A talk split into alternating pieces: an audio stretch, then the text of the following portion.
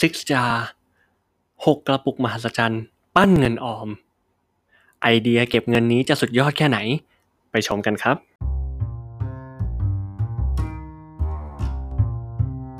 ฟาสต์ฟู้ดเรื่องเล่า พอดแคสต์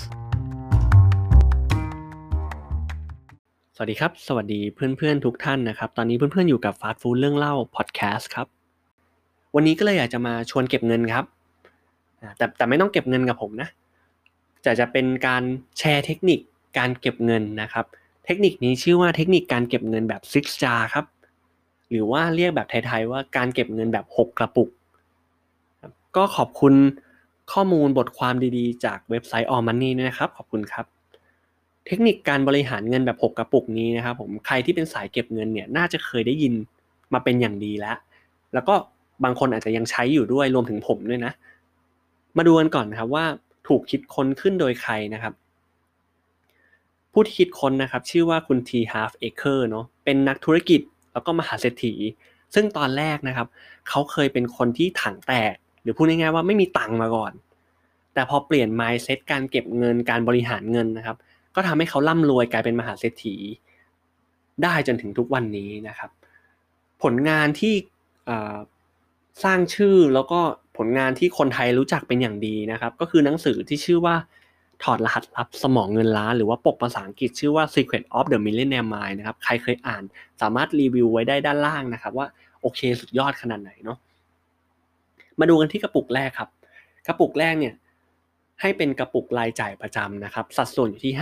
55%ยกตัวอย่างเช่น ค่าน้ำค่าไฟค่าอินเทอร์เน็ต หรือว่าใครที่ใช้จ่ายผ่านบัตรเครดิตนะที่ต้องรูดผ่อน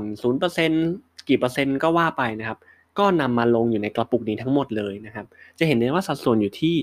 55%นะครับ ก็คือให้เกินครึ่งมาได้แค่ติดเดียวนะครับ ดีตรงไหนครับ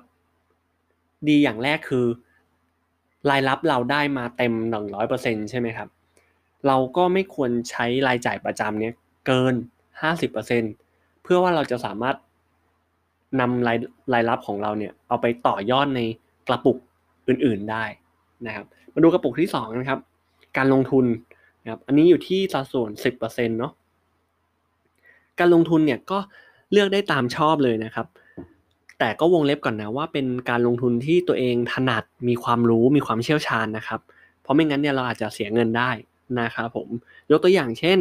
สลากออมทรัพย์ครับใครที่ชอบแบบลุ้นนิดนึงนะ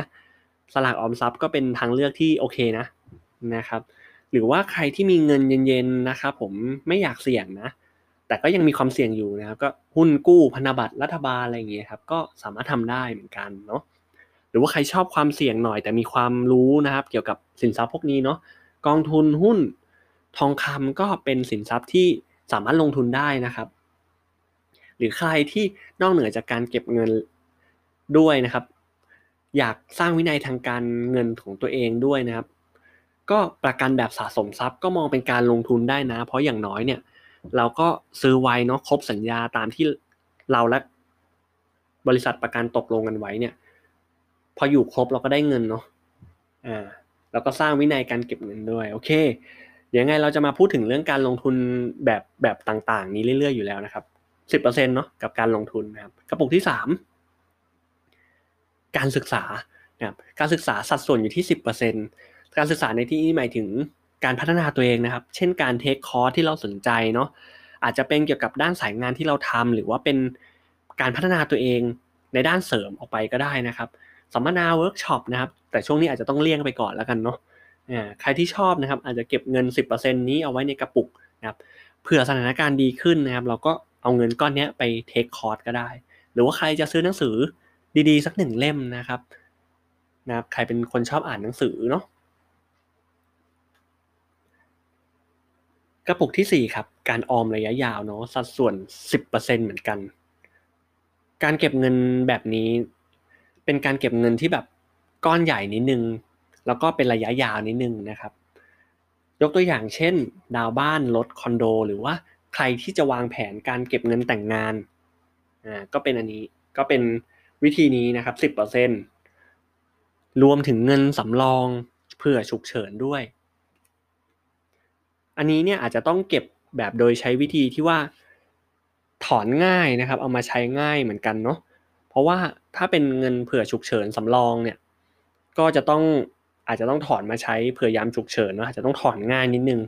ใครที่เก็บไว้นะครับผมในบัญชีเนาะก็อาจจะเป็นบัญชีออมทรัพย์ ใครที่เก็บไว้ส่วนตัวก็อาจจะหาตู้เซฟเก็บแล้วกันนะครับ ก็อันนี้สิบเปอร์เซ็นต์เนาะ มาดูกระปุกที่ 5 ครับ อันนี้เป็นกระปุกที่หลายคนชื่นชอบ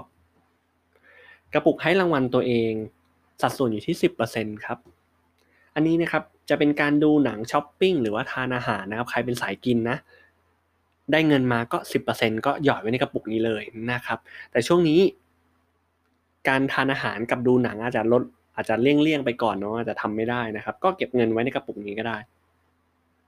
แต่สำหรับส่วนตัว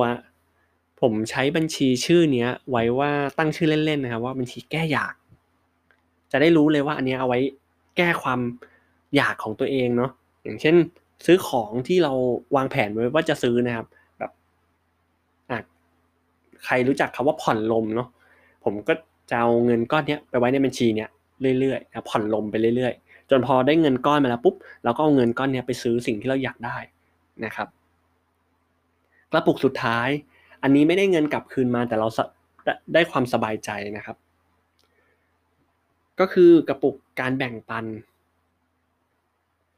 กระปุกการแบ่งปันนี้นะครับ สัดส่วน 5%ที่เหลือนะครับ เอาไว้ใช้ทำบุญช่วยเหลือสังคมเนาะอันนี้ได้ความอบอุ่นหัวใจได้ความสบายใจนะครับ ใครที่เป็นสายทำบุญอยู่แล้วก็โอ้โหจัดกระปุกนี้ได้เลยนะครับ โอเค ส่วนตัวผมผมใช้เทคนิคนี้นะครับ ผมแต่ ไม่ได้ใช้เป็น5%นะ ผมใช้เทคนิคของตอนที่โค้ชหนุ่มแชร์นะครับ ต้องขอขอบคุณโค้ชหนุ่มเดอะมันนี่โค้ชด้วยนะครับโค้ชหนุ่มเคยแชร์ในไลฟ์นะครับว่าเขาเก็บเหรียญบาทเนาะถ้าได้เหรียญบาทมันเนี่ยเขาจะเก็บไว้ทำบุญนะผมเลยใช้วิธีนี้เพราะว่าง่ายดีนะพอได้เหรียญบาทปุ๊บเราก็จะรู้แล้วว่าอันนี้เราใช้ทำบุญเราก็จะเก็บไว้อีกส่วนหนึ่งนะครับ ก็เป็นแนวคิดที่ดีนะสรุปครับมุมมองของผมเนี่ยสัดส่วนแล้วก็หกกระปุกเนี้ยหกกระปุกเนี้ย จะต้องทำนะ ถ้าเราใช้เทคนิคนี้เนาะแต่การที่จะแบ่งสัดส่วนเนี่ย อันนี้อาจจะเป็นแค่ไกด์ไลน์นะครับ สัดส่วนจริง ๆ เนี่ยเราอาจจะปรับตามความเป็นจริงของเราที่เราเจออยู่ก็ได้นะครับ ผมอย่างยกตัวอย่างเช่น ใครที่มีรายจ่ายประจำไม่เยอะอ่าเราอาจจะเอาสัดส่วนตรงนี้มาบวกเพิ่มกับการลงทุนหรือว่าการพัฒนาตัวเองก็ได้นะนะครับผม แล้วสำหรับใครที่เป็น คนที่เริ่มจะเก็บเงิน ก็อาจจะใช้สัดส่วนนี้เลยก็ได้นะครับโอเค แล้วก็ที่อยากจะแชร์อีกเรื่องหนึ่งก็คือ การทำบัญชีรายรับรายจ่ายครับ เดี๋ยวยังไงเราอาจจะมาพูดกันถึงเรื่องนี้ด้วยเนาะ การทำรายรับรายจ่ายนะครับ จะช่วยทำให้เรารู้ว่าเงินเราเข้าเราออกตอนไหนด้วย ถ้าบวกกันกับการวางแผนการเงินแบบหกกระปุกด้วยจะเป็นอะไรที่สุดยอดมากนี่ส่วนตัวนะครับ โอเคก็จบไปแล้วสำหรับ การแชร์เทคนิคการเก็บเงินที่ยอดฮิตมากนะครับ เทคนิคหนึ่งเลยนะครับซิกจาเนาะยังไงก็ใครที่ใช้วิธีนี้อยู่แล้วก็คอมเมนต์มาได้นะครับ ก็วันนี้ขอบคุณที่รับฟัง สวัสดีครับ แล้วติดตามฟาสต์ฟู้ดเรื่องเล่าได้ใหม่ในตอนต่อไปสำหรับวันนี้ ทานให้อร่อยนะครับ